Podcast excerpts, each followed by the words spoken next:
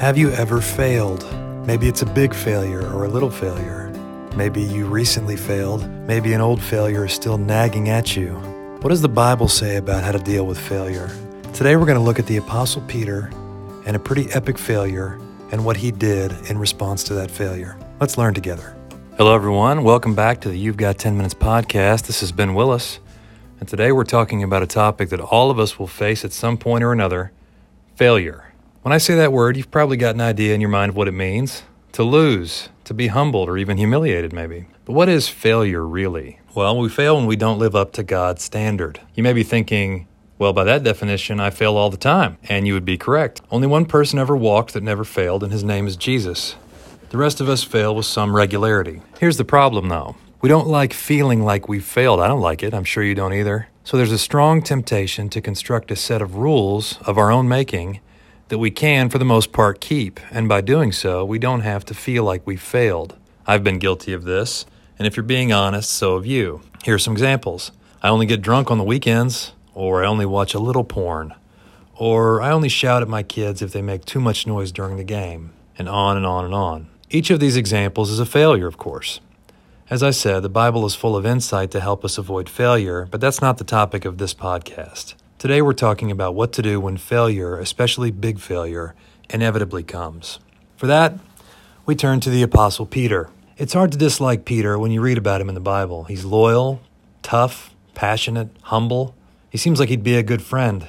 He makes bold claims to Jesus like, even if everyone else deserts you, I will never desert you.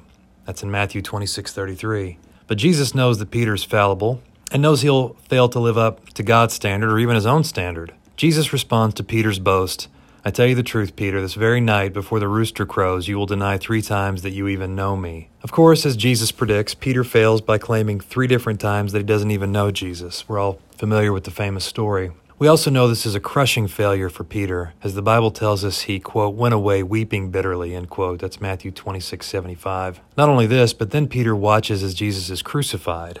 So Peter betrays his Lord, who then dies, and Peter's left with the guilt and doesn't even get to apologize. How wonderful that Christ rose for Peter, but it gets even better. After Peter's denial, the next conversation between Peter and Jesus is as follows, recorded for us in John chapter twenty-one. Then the disciple Jesus loved said to Peter, It's the Lord.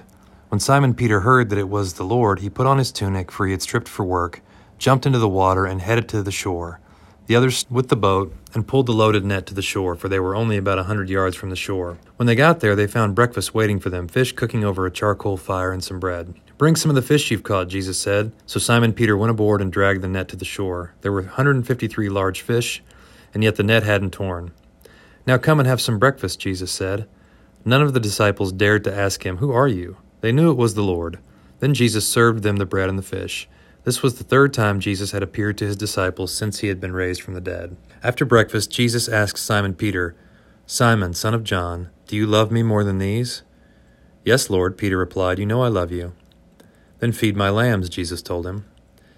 Jesus repeated the question, Simon, son of John, do you love me? Yes, Lord, Peter said, you know I love you. Then take care of my sheep, Jesus said. A third time he asked him, Simon, son of John, do you love me? Peter was hurt that Jesus asked the question a third time. He said, Lord, you know everything. You know that I love you. Jesus said, then feed my sheep. Let's take a look at what Peter does with his failure and how Jesus responds here. First, Peter goes straight to Jesus. He doesn't hide or deny or sulk. He jumps out of the boat and swims to Jesus. No one else in the boat did that, only the man with the recent big failure. Following a big failure, we don't want to think about it. We don't want to be reminded of the failure, and seeing the person we failed is a reminder. This is especially tough when that person is Jesus. We don't have a record of Peter doing this in Scripture, but it's safe to say he asked forgiveness from Jesus for his failing, and the Bible says if we confess our sins, he is faithful and just to forgive. Peter faced his failure, he confessed it, he confronted it, and took it to Jesus. Peter also remembered something I sometimes forget. We don't earn our acceptance from Jesus. It is a free gift, as the Bible says, For by grace you have been saved through faith, and this is not your own doing. It is the gift of God, not a result of works, so that no one may boast. That's Ephesians two, eight through nine. Peter knew his salvation was not his to lose, and that the love of Jesus doesn't wax and wane based on our performance. Remembering this gave him the freedom to approach Jesus again with confidence. This is an example of someone trusting Jesus more than their own performance to make them right with God. Finally, Peter learned from his failing. He would never deny Christ again. In fact, shortly after this conversation with Jesus, Peter preached boldly to a large crowd, saying, "Each of you must repent of your sins and turn to God, and be baptized in the name of Jesus Christ for the forgiveness of your sins. Then you will receive the gift of the Holy Spirit." That's Acts two thirty-eight. Following this, around three thousand people were converted that day because of his preaching. Peter was later arrested and taken before the Jewish ruling council and high priest, and the following is what happened. Then Peter, filled with the Holy Spirit, said to them, "Rulers and elders of our people, are we being questioned today because we have done a good deed for a crippled man? Do you want to know how he was healed? Let me clearly state to all of you and to all the people of Israel that he was healed by the powerful name of Jesus Christ, the Nazarene, the man you crucified, but whom God raised from the dead. For Jesus is the one referred to in the Scriptures where it says, 'The stone that you builders rejected has now become the cornerstone.' There is salvation in no one else. God has given no other name under heaven by which we must be saved." The members of the council were amazed when they saw the boldness of Peter and John, for they could see that they were ordinary men with no special training in the Scriptures. They also recognized them as men who had been with Jesus. But since they could see the man who had been healed standing right there among them, there was nothing the council could say. So they ordered Peter and John out of the council chamber and conferred among themselves. "What should we do with these men?" they asked each other. "We can't deny they have performed a miraculous sign, and everybody in Jerusalem knows about it. But to keep them from spreading their propaganda any further, we must warn them not to speak to anyone in Jesus' name again." So they called the apostles back in and commanded them never to speak or teach in the name of Jesus. But Peter and John replied, listen to this, "Do you think God wants us to obey you rather than him? We cannot stop telling about everything we have seen and heard." Peter failed by denying Christ in private conversations and eventually succeeded by proclaiming Christ to the masses and the authorities even when threatened. He would never deny Christ again. In fact, he would later die due to this. Translation, he learned from his failure. So how do we deal with failure correctly as Peter did? Number one, face our failure, admit it, and confess our wrongdoing. Number two, remember that we don't earn our salvation, and as a result, a failure doesn't condemn us forever. And finally, number three, learn from the mistake. Ask, what was going on in my life, my heart, my mind that made me vulnerable to that failure? How can I avoid that condition in the future, that thing, that person, that place? What aspect of my character is flawed that led to this failure? What can I do to grow in that area, et cetera? Ask yourselves these questions. Admittedly, this is tough, especially step one. But remember, step one is possible because of step two. We're going to fail, but let's take a look at what Jesus does with our failure. First, Jesus forgives. He is faithful and just to forgive, and Jesus models how to do it properly. He sits next to Peter intentionally. He doesn't become cold or distant. He preserves the friendship. When we fail, Jesus wants to forgive us. Jesus also shows us how to forgive someone who has failed us but faces it and confesses. Second, Jesus teaches.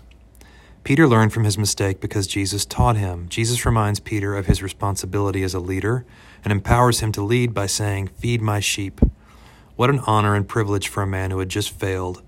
Jesus treats Peter's failure not as an opportunity to condemn, but instead as an opportunity for growth, and it works. Finally, in my favorite part of the story, Jesus restores. I used to wonder, why does Jesus ask Peter the same question three times? Peter is right. Jesus already knows the answer, so it must be for Peter's benefit, and that's true. Remember that Peter denied Jesus three times. Here, Jesus is allowing Peter to look Jesus in the eye and tell Jesus he loves him once for each time he had previously denied him. I'd imagine Peter felt tremendous guilt for this. A chance to say, "I love you" three times must have been a tremendous burden lifted from his shoulders. Jesus wanted and wants restoration of right relationship with his people. This conversation is an example of his work to restore us. Whatever failure we have, Jesus wants to forgive, teach, and restore us to right relationship with him. It's an incredible privilege. So, when we fail, what do we do? Number one, face our failure, admit and confess.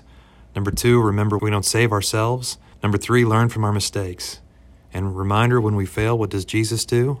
He forgives, he teaches, and he restores. Failure doesn't have to crush us. Just look at Peter. Let's pray. Father God, thank you for the people listening to this podcast.